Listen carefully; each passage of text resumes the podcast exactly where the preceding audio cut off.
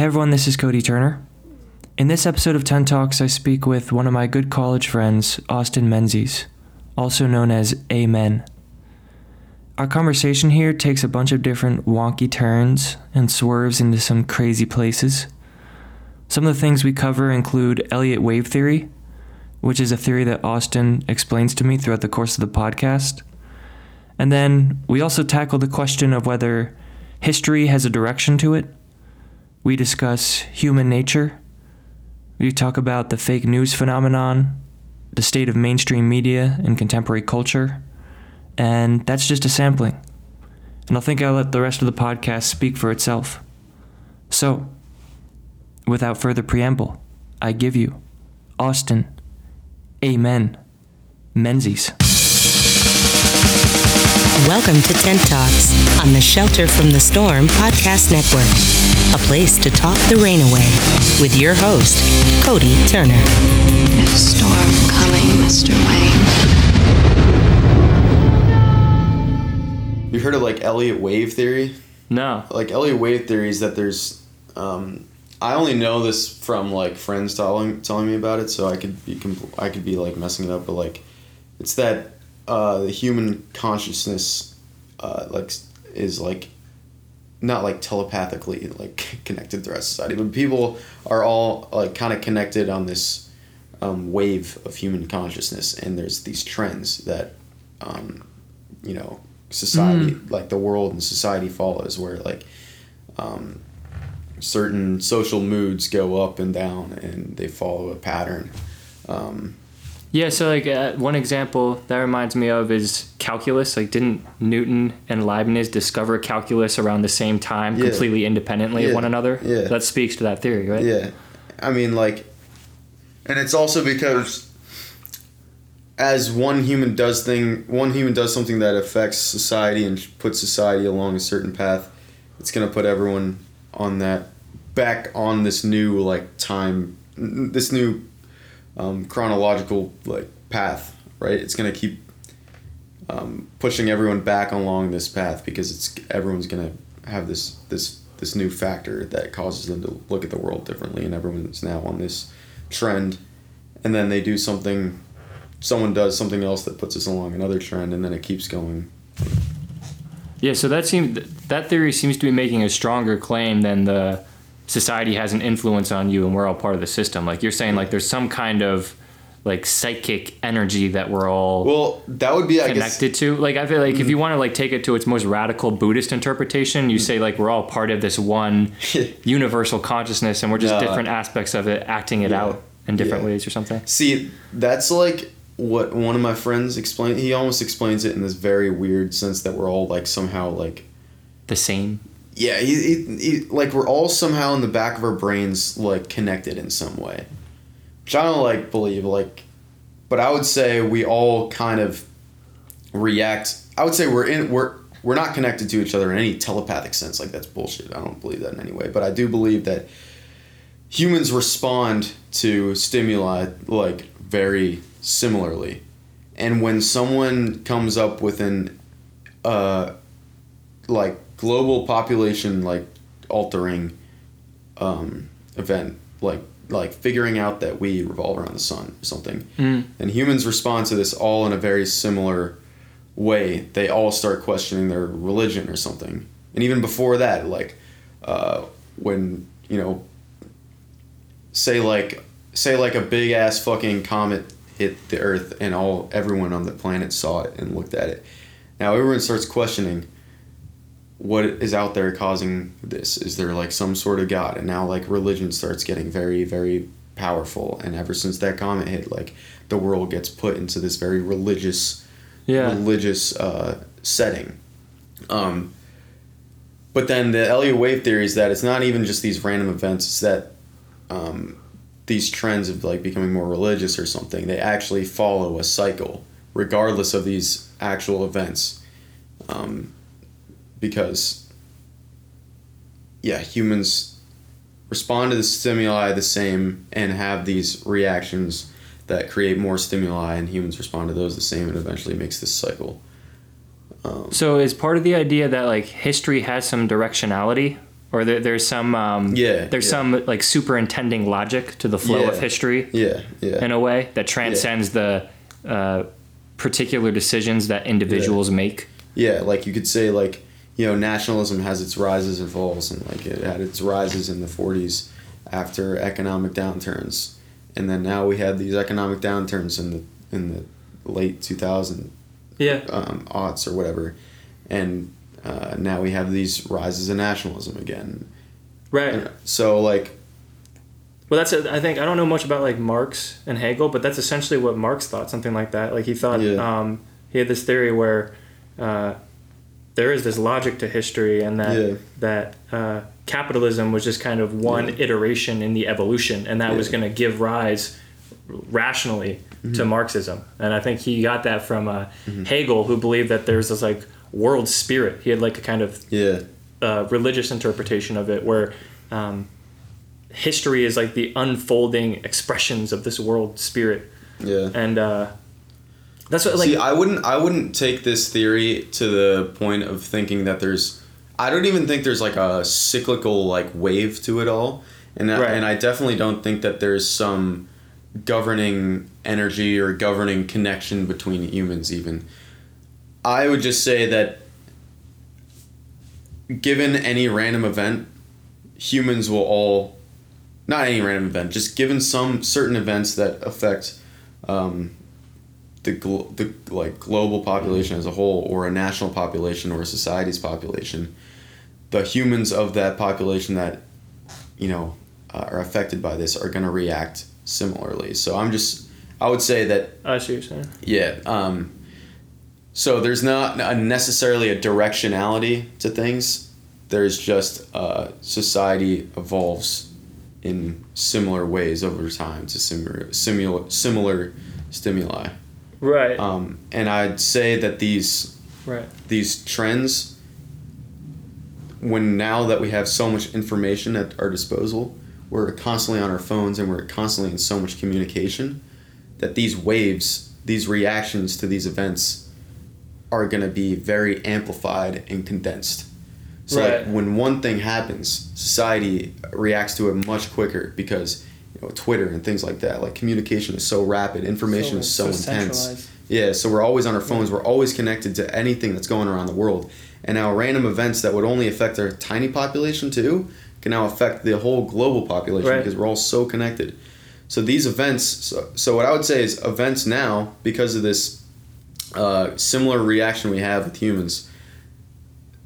They are going to cause reactions much quicker and much more uh, amplified because everyone gets uh, uh, stimulated by this event. Everyone gets stimulated by this event very quickly, and because we all are thinking in the back of our minds very similarly, yeah, we all are having that same reaction very quickly and very intensely, um, and it's going to cause these waves. It causes these trends to be very amplified, and then they'll keep happening and be very short-lived because the next um, stimuli comes, and um, you won't have these slow, slow build-ups and waves. You'll have these quick, quick um, spurts. yeah. So like all the waves of rising nationalism, then falling away from that, and more globalism. Yeah, These things won't be drawn out over a century. They'll now be drawn out over like twenty years or something. Yeah, yeah. So it sounds like maybe one way of putting it is Hegel wants to look outward towards like this world cosmos that's governing history or the direction of Yeah, history. yeah. It seems like what you're saying is you're looking inward towards human nature. You're Yeah, saying like, look, we all respond to the Exactly, same things so similarly that even if there's not this like superintending logic to history, we can still make rational predictions about how history might unfold based upon our knowledge of human nature and how individual humans respond to events. Yeah, yeah. And all of that now is just amplified in the social media age Yeah, where where we, we become immediately aware of any world Yeah. event that happens right now. Yeah. Like there's a shooting on the other side of the world right now, some mass shooting. We'll hear about it very Yeah, quickly. Exactly. Yeah. Yeah. And I haven't, I haven't done any like, you know, academic like research on. I don't know if anyone's written about this, or come up with any, like concrete theories about this. Yeah. All I know is like my friends back in Amsterdam, they're always fucking talking to me about. It's really this one guy that's uh, he's in he's in finance and he's a market maker, so he's always trying to like, you know, beat trends and predict trends, and so he's really really fucks with the Elliott wave theory, and he's always telling me about it. And I always have these discussions about it with him um, because he thinks I can keep up with it, I guess. And, Yeah. uh, I really like. I really like the idea of it. I just don't think there's some sort of like telepathic connection between people or something in the back of our heads. Yeah. And it's not. They don't. He doesn't describe it so like supernatural of a thing. I. It's more of like instinct, like this natural thing, but like very exaggerated. Um, Yeah, I just think that uh, I think this might be related to the Elliott wave theory, insofar as I understand it. But like, we just humans have such a tendency to to to mimic each other, yeah. um, and I think that's what allows that kind of mimic that natural Yeah. mimicking is what allows for things like culture to exist. But um, but it can also lead to extremely horrible consequences. Like there's this one psychological study that was done where they put a guy in a room and first they started it was just him alone in the room and they started putting smoke under the door and he starts freaking out he's just like yo there's a fire Yeah. and they do another round of it where it's him and a couple other actors in the room with him but he doesn't know they're actors and the smoke starts coming in the room but he doesn't do anything he doesn't move Yeah. because because they don't move Yeah. yeah they act yeah. like nothing's wrong. So he's just like, oh, they're assuming nothing wrong, nothing must be wrong. And I think it's the same. It's that kind of mindless mimicking that has led to some of the greatest atrocities in human history. Like if you just talk about, you know, if you look towards like um, Nazi Germany or something like Yeah. that, it's you have individuals looking towards other people in society Yeah. and they're acting calm about it. They're like, no, Yeah. this is normal. So then you accept that it must be normal. Yeah. It goes back to the whole like, slavery thing Yeah, we were talking about. Yeah, exactly. So it's like it's uh um yeah, I think once you understand that, then that can like Yeah. you can you can see how human evil on a mass scale can be perpetrated without having a, a pessimistic view of human nature. Yeah, and that's why you can't uh, hold everyone to the standard of being so independently thinking. Like you can't expect someone to just go against evil, like and have complete independent thought to recognize evil in a society where everyone else is acting in this evil way Mhm. because they've normalized evil. Do you think that humans are fundamentally selfish? Yeah, I feel like that's an important like your stance on that has Okay. economic ram- like Yeah. consequences, right? Yeah, Or I mean- it'll alter how you view economics depending on whether you think true altruism Okay. is possible. But okay, so but your word selfish is a relative thing. Yeah. Right? It's not an objective like so selfish compared to other species like ants. Yeah, we're like really fucking selfish. And bees. Right, right. Yeah, They're just like completely collectivist. Yeah, exactly. Um so yeah, we're selfish. I would say also on the whole scale of species, like we are very selfish and I think that that's also probably the case for anything very high up on the food chain. Any any any organism high up on the food chain. Like fucking sharks and shit. Like know, Yeah. like wolves. But do you think, well, I guess, like, so do you think it's possible to perform an action that's not fundamentally motivated out of self interest? You know, like there's like Okay, people uh, say like, well, when you're in love, Yeah. but then the response Yeah. is like, yeah, but you're only catering to that person Yeah. that you love because ultimately you love them and it makes you feel No, good. okay, so it's always that like feeling of goodness for you. Yeah. Or, or if you give to charity, you're doing it because that's the kind of person you want to be. Yeah, okay. In economics, you have so this is the thing. You have to turn everything into an individually self-rationalizing like choice in microeconomics. So yeah. Okay, so so you microeconomics assumes that we are fundamentally self-interested. In math because you have to make mathematical models for things. So yeah, you have to and that's one of the assumptions Yeah. is that everyone is self, you know, maximizing. But the way you turn real life scenarios into that is by saying you could ask a professor, well, what about charity? Why do people give to charities? And then the professor can come back and say, well, that person is getting a, some utility out of giving money to charity, and then that comes back into the. So, Right. and then like why you know why. Why pay for, I don't know whatever. So, yeah, you can always come back and turn things into some sort of gain you get for yourself. Yeah, yeah. Um, and to think that that is a definition for selfishness I think that's kind of unfair because there is then literally no action that could be unselfish, like a completely un, um, un Uh, non self involved action. There's literally nothing you could do that doesn't affect you in some way, right? Right. There's no action you could really do that just completely just doesn't affect you. Right. So it's like you're defining it in a way that Yeah, the opposite selfish. position's impossible. Yeah, exactly. So, by, yeah, pretty much everything is selfish if you're defining it as like, oh, wow, you helping your loved one is just a way of helping yourself. Yeah. Yeah. Then, by that definition of selfishness, then self centeredness, then literally every action is selfish because everything you do comes back to you in some sort of way. Right. Yeah, I know. I guess the broader point is that, um, as we've been talking, like your conception of human nature matters. It, it, it matters in terms of how you're going to do economics, but it also matters in terms of like what political system you think is best. Yeah, right. Like yeah. Hobbes thinks Yeah, yeah. in the People- state of nature, people are nasty, brutish, and short. So therefore, he justifies. Um, like essential monarch, like with more power to keep Yeah, everyone and their evil yeah. tendencies at bay. Yeah. But if you think that um, Yeah. there is some more morality built into the equation of human nature, um, um, you might uh, be more inclined towards a democracy or, or a less uh, stringent government. Yeah. Like you could just see how what political system you find ideal kind of flows naturally from your conception of human nature. Yeah, so I yeah, and I mean I would say the individual, I mean, knows best, right, for himself, um, and individuals are going to act in a in a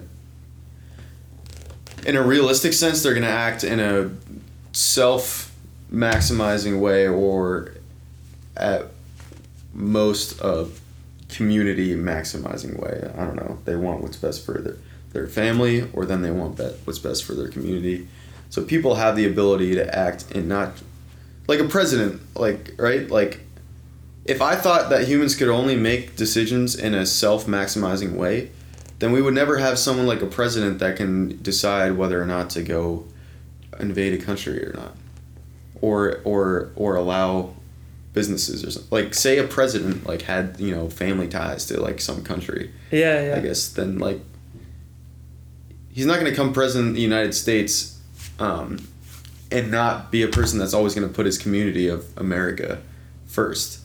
Yeah. President is someone who has made that decision to always put America first. And well, ideally, ideally, Then but I- I think it's true. Like I think it's Yeah. a um, the nihilistic Yeah. interpretation was politicians are always they're always motivated by what's going to be the best for them politically under the guise of what's best for the nation. I- But no, I agree with you. there are genuine yeah. good people. Yeah. Like there are politicians out there that don't think about themselves when they're making decisions. They think strictly about their community because they maybe like a guy like runs for mayor of Boston or something because he just generally loves genuinely loves Boston right. and we'll do whatever make decisions whatever will be best for Boston even maybe at the expense of himself. Just Yeah. like because and I know this is the case because I would make a decision that's best for my family that would come at the expense of myself. Right. And if I I could do that for my family, then there's people that view their neighborhood maybe as their family. Mm. And then there's eventually people that view their city as like their family. Mm. And they would make decisions for their city that maybe come at the expense of themselves. Um, and then there's people that view the country as their family. People go fight wars and literally will die for their fucking country. hmm Um, not every soldier that dies in battle is like that, Mm. but there's people that definitely go out with the full knowing, like knowing that they might go out there and die for their country, and they're very proud of that. So there are people out there that are completely disregard um, themselves in some decision making. So Yeah. in that sense, humans don't are not necessarily selfish, even in a loose definition of like selfishness.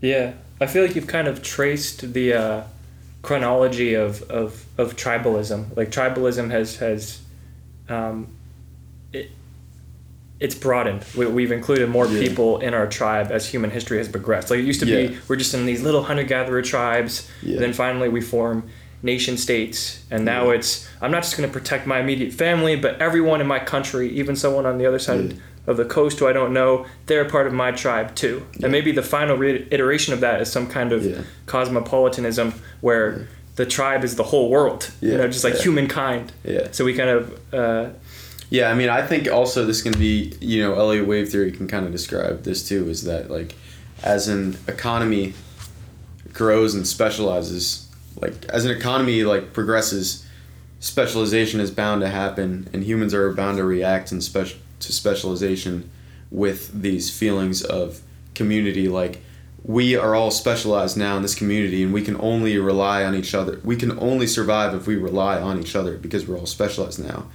So specialization is a natural uh, cause of a, a progressing economy, and this natural reaction of to specialization in our heads is oh, that's interesting. is this communal communal um, sense sense of community, right? Yeah, yeah. And then as that progresses, it progresses from this tribal community to something bigger, like a f- confederate, you know, community of different tribes within this big system.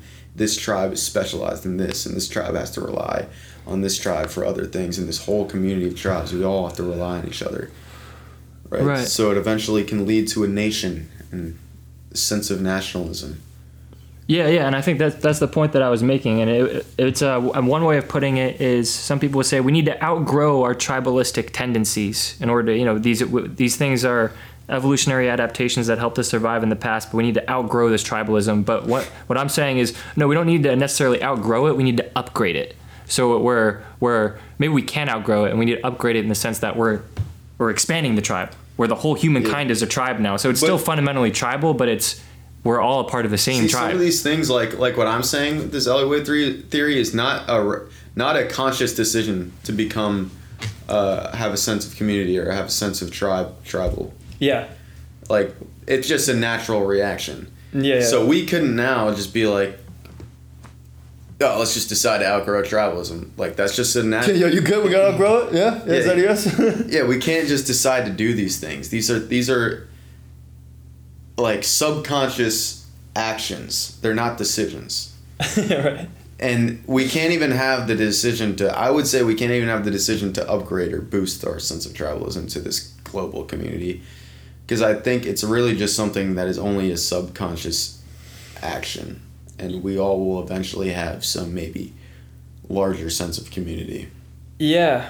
Well, just based just as a natural reaction to things. well, yeah. I feel like, well, I want to the specialization point. I want to hold on to that for a sec, but um, um, yeah, I feel like there is this like most people would assume that like yeah, the, the world is becoming more more united, and the end goal would be a cosmopolitan world where maybe even in a, a future utopia, all countries are eliminated, and we're just existing as one humankind together with no possibility of war because we're all together.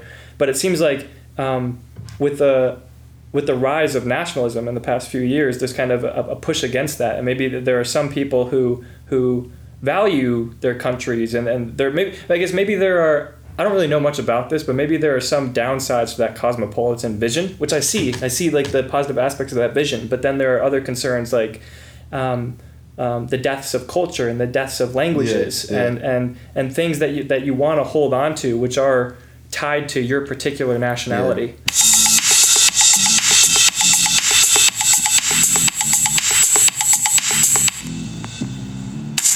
you know, I think the problem with like media and shit is literally just like, uh, we ever, there's so much more to gain now from just just spewing out like things that'll just get immediate clicks because, um, I don't know. Everyone is always connected. Uh, you have your everyone's attention, and everyone's attention can be monetized so easily, and um, just you know optimizing news stories for just quick clicks and bold headlines and turning everything into like a serious problem um, turning every news story into some serious serious problem uh, just to get people to click on more and more things i think that's just what drives uh, you know, Yeah, yeah, it's and problem. I think um, the internet has a lot. going back to the independent journalist thing. The internet has allowed for independent journalists on platforms like YouTube to rise up and kind of challenge the mainstream media. Right, it's like they're, they're usually the gatekeep. They were the gatekeepers of information. Right, it used to be Yeah. that back in the day, Yeah. before we had all these different ways to get information from different people, there's a couple of news outlets that you got your information from, and they were the gatekeepers. Yeah. But now their gatekeeper status is being challenged Yeah, by all these uh, independent sources, and I feel like in response to that, they've started to double down on the sensationalism that you're talking Yeah, about. yeah. Where like, okay, we have this competition now. We really need to double down on the sensationalism to get clicks. Yeah. The barrier to entry in the media market was severely lowered by social media, social platforms for news. Right, right. Yeah. Anyone can be a journalist, really. Yeah. Um, But because of that, that also creates you know checks and checks and balances for Right. Um, information. So it doesn't necessarily mean that now that anyone can be a journalist, that all we're going to be getting is some bullshit stuff that, um, uh, that, yeah, I mean like it.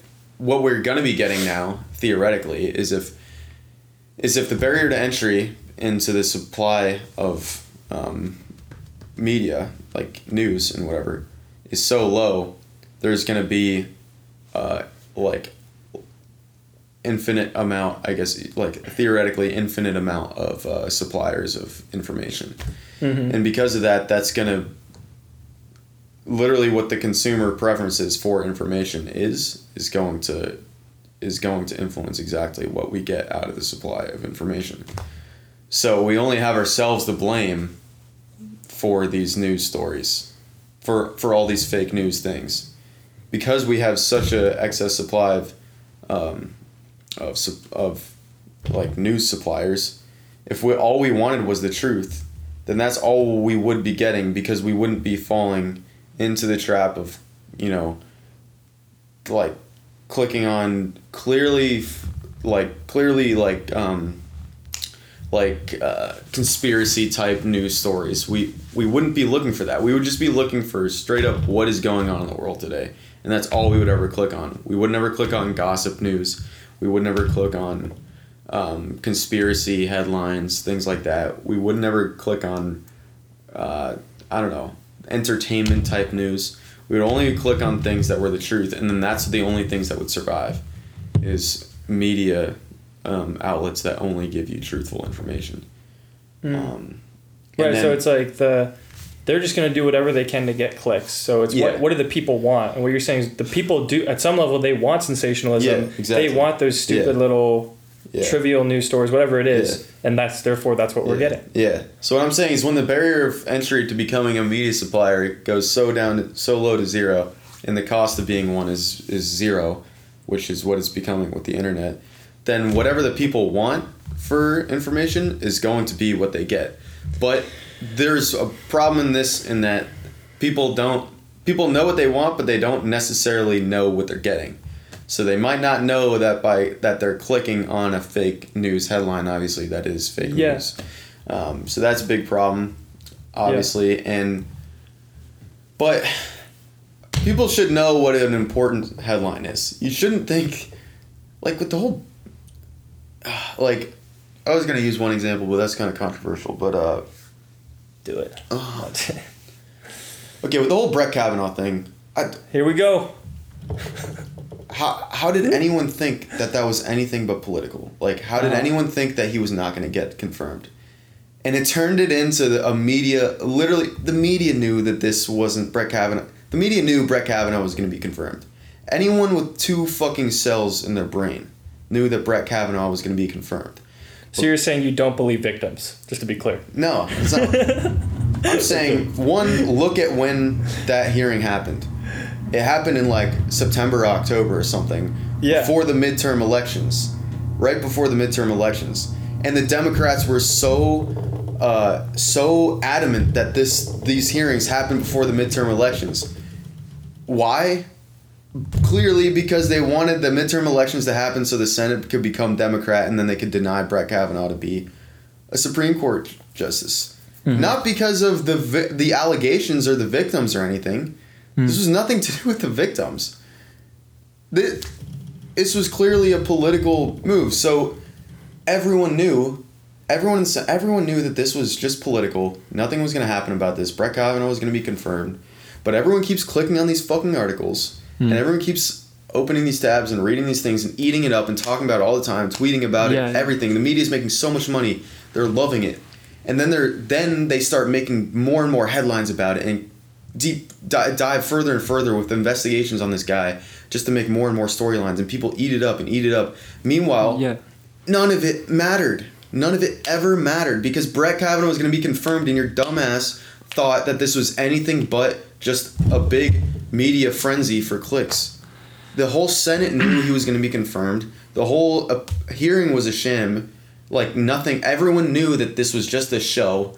It was literally like the government was putting on this big reality TV show for the media outlets to make a fuckload of money. Oh, the whole political scene's Yeah. become a reality TV show. Yeah, and and the only reason the Democrats were doing it Yeah. was because they knew, and the Republicans, yeah, if those allegations were true, the Republicans would be against it for real too. But this was clearly they just put this on because they wanted they wanted to get the midterm elect they wanted to do it before the midterm election so they could possibly, uh, um, yeah, make an influence and win. Yeah. Yeah. Well, going back to, um, do people do people want the truth or do they want sensationalism? So is it that people really just don't care about the truth and they just want kind of sensationalism, or is it that they do care, or is it more that they do care about the truth, but a lot of times they don't know what they're Yeah, getting? yeah. I think it tends to be the latter more, Yeah, and. I, I think that again, just people. It's so easy to get caught in these. Um, ideological bubbles online and uh, the algorithm filtering has a lot to do with it i Yeah. think where Yeah. all of these sites have algorithms that discern your patterns of behavior online and then feed you back content that they know you'll like. So if you have a liberal bias, you'll start just getting news stories that are completely biased in that direction. You won't see the other side of the ideological coin. And suddenly you're in a world where you're just getting news, democratic news, and you think that that, that news represents what's really going on. When in, re- in reality, it's just feeding you back your own ideology. But you think that, no, that's actually what's going on in the world. Yeah. So now you've become convinced that that this isn't and I agree with you on your I agree Yeah. with you mostly on your interpretation of the Kavanaugh thing. Yeah. Um, um, and that's not to say that I don't believe victims or I don't think that Yeah, like yeah. her her Yeah. uh, allegations were genuine or anything like that. Yeah, and I don't- of course that's the immediate response, right? Like you don't believe that you're a victim Yeah, blamer. yeah. You're blaming the victim. Yeah. It's like no, that's not what I'm saying. I'm just Yeah. like I think they were. Yeah, I agree with you. I think there was Also, I don't remember if it was political. Democrats that wanted this uh, hearing to go before the midterm elections or after. I kind of, I kind of forget how it all played out. But there was a whole timing issue that was just clearly political. It was all about the midterm elections. So I don't remember if they were trying to rush the hearing before the midterm elections or delay the hearing till after. Yeah. But the clearly like the timing of it was like yeah, obviously political because of the midterm elections and the fact that he was a Republican. Uh, he was a conservative leaning leaning Supreme Court justice nominee. But the way, I mean, obvi- this isn't a novel point to make, but it's, it seems like it used to be that we were all, as a culture, or as a nation, watching the same uh, movie, Yeah. but we were interpreting the movie differently. Nowadays, it seems like we're just watching two completely different movies. Yeah, because everyone everyone like like I said with this low barrier to entry for, you know, supplying media, everyone gets what they want now. Everyone everyone will get what Right. they want supplied to them in terms of media. So then eventually people just keep furthering and furthering and furthering themselves away from each other because uh, imagine we start in the middle and there's people that like conservative stuff, people like liberal stuff. Conservative people eventually start getting more and more conservative stuff fed to them and fed to them and fed to them and the liberals Yeah, yeah, more. yeah. And there've it been- keeps it keeps like positive feedback just keeps driving them and driving It's them that harder. positive feedback loop. Yeah. There have been psychological Yeah. studies done where Yeah. you you put someone in a group of like-minded thinkers, Yeah. and their beliefs they'll become more confident in their beliefs because everyone that they talk to confirms their beliefs. You see that with I would say the racism the most like is the most obvious example with that. Like you see like a group of people like like fraternities. I've heard like like Kappa Alpha or something with like their racist like like um not not at any specific particular school. Like I've just heard random stories about it, but like some fraternities will have these very racist like um like rituals Hmm. And like I cannot believe the people that join those fraternities know about those rituals beforehand Hmm. because there's no way fraternities would leak that stuff to the general public and allow rushes to then you know choose their fraternity because of the racist stuff. I feel like those people joining those fraternities have this racist these racist rituals and sentiments sprung upon them Hmm. when they're in the fraternity but they get so indoctrinated to it by the people around them that they start thinking in like these racist ways Right. um, so yeah like like the people that you're surrounded by are the ones that, that like like it's like everyone gets it's like the stockholm syndrome or whatever almost too Yeah, yeah. and it's like uh, the, the saying that you're this you're the average of the five people that you surround yourself with Hmm. yeah like that's that's one like one of the rules like i always i don't i don't i don't pick and choose people because i think oh you're better than that person and i want to surround myself with these five people i don't do that but i try to keep that in the back of my head like i always want to put myself in a scenario where people are critically thinking and people are like you know um, trying to do their best and that's what i kind of don't fuck with about summer because i come back here and all i'm fucking doing is like drinking and fucking everyone's trying to like get with girls and shit and Yeah. uh, we're just do, literally sleeping until like fucking eleven o'clock, and like like look at where we're sitting right now. We like we got like beers and shit everywhere. like it's a gross ass like attic because I've had a million parties up here, surrounded by speakers. But having that knowledge comes out of what we've been talking about that we're not these autonomous individuals that exist in complete isolation from the social networks that we're embedded in. You know that we that we are as as uh, as individuals. Our individuality is dependent upon our social circumstances, and it's just like Yeah. yeah. When you're around, um, like I'll always have this. When I'm around different people, they'll bring out different sides of me. Yeah. Like I'll be naturally more Yeah. funny because of the particular chemistry that I share with a person. like I said, like when Um, I'm with you, I'm more like uh, my my and my dad like this too. I, I me and my dad talk on this level all the time too. But like, yeah, I become more of like a like a like a idea idea like philosophical kind of thinker. Um, and make arguments, and I love I love making fucking arguments. I, I argue in every fucking scenario, actually. But that's why But, it's yeah. um it's almost like surrounding yourself with around different types of people makes you realize just how immense you are. Yeah. Because like it brings out all these different sides of you that aren't brought Yeah. out in those contexts. And Well, those also- are pieces of you. It also tells you how like you know people always think someone has this personality type. Right. No, it's just you're. Maybe it's just that you bring out that personality type in that person. Exactly. So like, People are infinitely more complex than you think they are. yeah, But um, that makes so much sense though. Like you're, like just what we were, like it's so clear to me right now. It's like the internet because of the um, it's so easy to get into the game now. yeah, Um, that leads to this atomization where you get what you want and you're only getting your own views. Yeah, and then the psychological positive feedback loop ki- kicks Yeah. in, and now we have this kind of extreme polarization. Uh, Yeah. There's it's definitely overdetermined. There are definitely other factors as well, but I feel like there are just so many paradoxes of technology where initially the dream of the internet was to bring us closer together and it has but now in a weird way it's doing Yeah. exactly the opposite which again isn't a novel point to make but yeah. Because like, I guess in the, the what I was talking about with Elliott wave theory, I guess in the theoretical sense is that like we get all these we get all these like uh, stimuluses like these events and everyone can see these events happen like very quickly and can react to them very similarly very quickly. Yeah. But actually now that i think about it with what we were just saying is that the internet feeds off of giving you exactly what you want. So that event will happen that event will happen and everyone will see it. But the analysis and all the news articles and stuff that uh, will follow from that you'll get all the reactions and analysis of that event the way you want it. And it'll keep moving people more and more apart in Right. in the way they react to those events. So maybe actually the internet in this uh, huge amount of information we have causes these waves to get diminished. Because like humans don't have these collective um, or maybe it creates two separate waves even.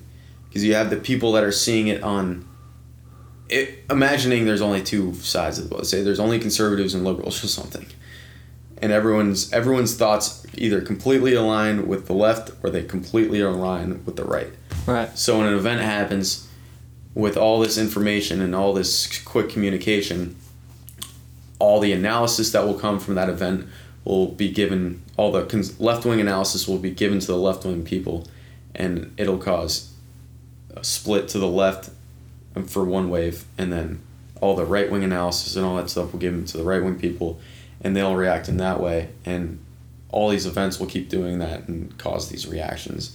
And maybe you split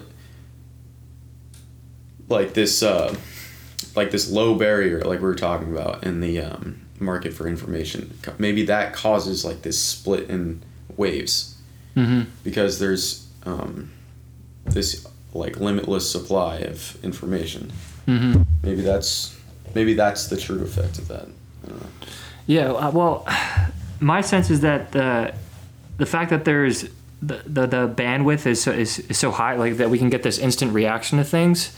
I feel like that it's leading to this situation where we're all trapped in the political present present to the detriment of, of, of long term democracy a lot of times because like the founders um, their whole like they, they were planning for the long term, right? They like they realized like they set this uh, this system of checks and balances in place because they knew that human beings have a tendency to make rash decisions and to act on emotion, and and that was kind of th- that system exists to mitigate against that. So it's hard to if you want to make rapid changes, it's hard to do that. You got to go through the checks and balances. But I feel like in the in the in the age of Twitter, um, um, it leads us to always like just be fascinated and consumed by what just happened, and we're reacting to what just happened, and it it it it, it motivates us to make more rash decisions on the basis of emotion. Like if there's a mass shooting and everyone Yeah. gets you have to um, react so quickly because you have to react so quickly Yeah. because almost so the only Twitter thing- demands it because everyone else is reacting quickly, and that leads you to make irrational decisions, which again can have bad long-term effects for democracy. And the only types of decision making that your mind can do so quickly is either emotional, like, you know, impulsivity, like decisions, or like trained decisions. You Yeah. know, like the only time, like if someone like, you know, comes up to attack me and I know immediately to draw my gun and shoot them, like, or something Right, like that. right. Like that's just a trained decision. Or, yeah, emotional decisions. So, yeah, yeah, it forces you to react not in a rational like uh, critically thought out way but more in an impulsive or trained way and that's like I'm always when it comes to these issues, I'm always on the side of like when after a mass shooting happens, one segment of the population seems to have the opinion that enough is enough. We need to act now. We need to act while we're still caring about this and while we're emotionally invested in it because once we're not emotionally invested, we won't have the motivation to actually make changes. I'm usually on the other side where I'm like, no, we shouldn't act right as we're consumed by all these emotions. We should make long-term policy decisions once we've calmed down. You know, and it, it c- does it. It's not a yeah partisan thing. You know, it doesn't. It could be the right just- yeah. emotionally reacting to some issue and trying to push forward a policy agenda, or the left. It doesn't I just matter. think the way our like um collective consciousness now is created is like we can't calm down yeah, like we're always connected to because we're always tuned in to yeah the zeitgeist. exactly yeah yeah Yeah, it's impossible to just like unplug from it all. Yeah. And that's why I like going over to Europe cuz I I mean I even here I'm unplugged. I don't go on face I don't look at news shit on Facebook. Um I never turn on the news here. Like cuz really none of this shit really matters, bro. Like people think politics are so so goddamn important, but no, it's just the media wants you to click on their fucking articles all the time, dude. It literally makes them money. Um, so they're gonna make everything seem so important. So when I'm over in Europe, I'm a little bit further away from it all. So like, it's easier to disconnect, and I can't watch like the news, the nightly news, because the nightly news is on at one in the morning where I live. Mm-hmm. Um, and uh, so yeah, and then people will come up to me and ask me about stuff that's going on in the U.S. and I'll one be like, I didn't even know that was going on, and I'll be like, that still sounds really fucking irrelevant, especially to you because you live over here. Why do you care? Or two, I'm just like, yeah, I heard about that, but I don't give a fuck because it's not gonna affect my life It's not affecting me yeah, individually. Yeah, and it's not affecting my family actually, really, probably, and um, and And I- especially not going to affect you as a Dutch person living in the Netherlands. Like, why do you give a fuck? Well, I feel like some people give a fuck nowadays. Some people like have that realization. Like, well, I think it, like Some people just go out of their way to give a fuck, dude. Well, I think. Well, f- I think it. do- People, people will go out of the way to get offended by things. oh yeah, of Yeah. course. But I think it does matter. But like, I get what you're saying. Like a lot of the shit, like it's not going to affect your individual life. But I think a lot of people tune into politics now not because they want to uh, become knowledgeable about all the policies because it's very serious. No, because it's entertaining. Because because it is a reality TV show and it's become more like that because politics has become more cultural and culture has become more political. Yeah. Like they both they both fuse together. Where now like everyone's rooting for their favorite politician. It's oh, like dude, I had I, I completely agree with you about that. I've I've, t- I've actually said like that exact same, almost like that exact same sentence to people over in Europe. I'm like, politics in the U.S. is becoming like another sport. Like people, Yeah. they always talk about how Americans are so into their sports and everything.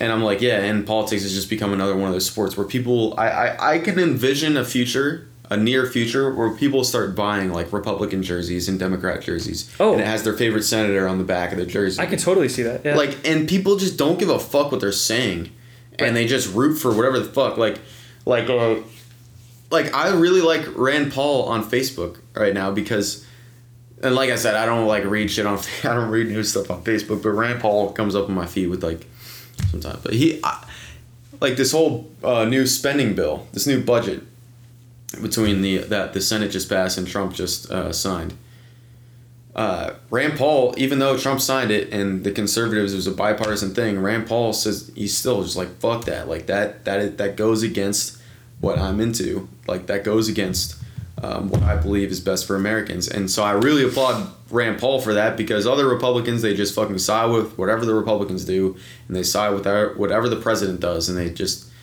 yeah. but Rand Paul's just like, no, I'm going to side with my principles and that's it. So that's the kind of politician I'm looking for and that's the kind of politics I want. But people just don't care. Trump could say the They most don't care. liberal thing you could ever think of, and a Republican is just going to somehow either one, they'll like skew it in their head to like spin it into a conservative thing, or two, they'll just not even listen to it and like be like, hell yeah, like, like, like the whole like the whole raising of tariffs and the trade war with China, like, so fucking dumb, like, and like Republicans will be like, yeah, like raise this fucking tariffs, like let's like let's have this trade war with China, like let's let's really promote like American industries, whereas a real conservative is gonna want to have free trade and an efficient uh, international economy.